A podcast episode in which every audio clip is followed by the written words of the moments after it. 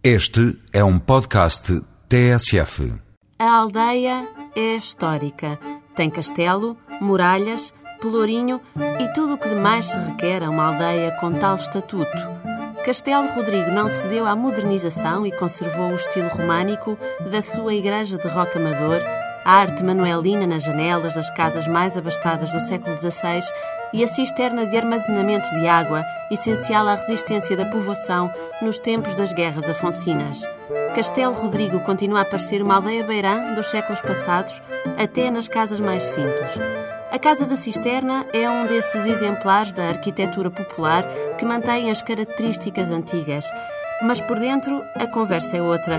Dedicada ao turismo de habitação, oferece todos os confortos que se podem exigir nos dias de hoje mas oferece mais do que isso. Para conhecer a região raiana, os donos da Casa da Cisterna promovem junto dos hóspedes um meio de transporte original, o burro.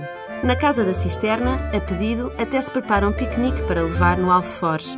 Em direção à Serra da Marofa ou ao Val do Coa, os percursos possíveis são mais que muitos e a natureza garante, nesta época do ano, paisagens deslumbrantes. De regresso a Castelo Rodrigo e à Casa da Cisterna, prepare-se para uma boa jantarada com produtos da terra. E se ouvir música para os lados do castelo, não se admire, as ruínas têm tão boa acústica que é frequente haver concertos ao ar livre no castelo, de Castelo Rodrigo.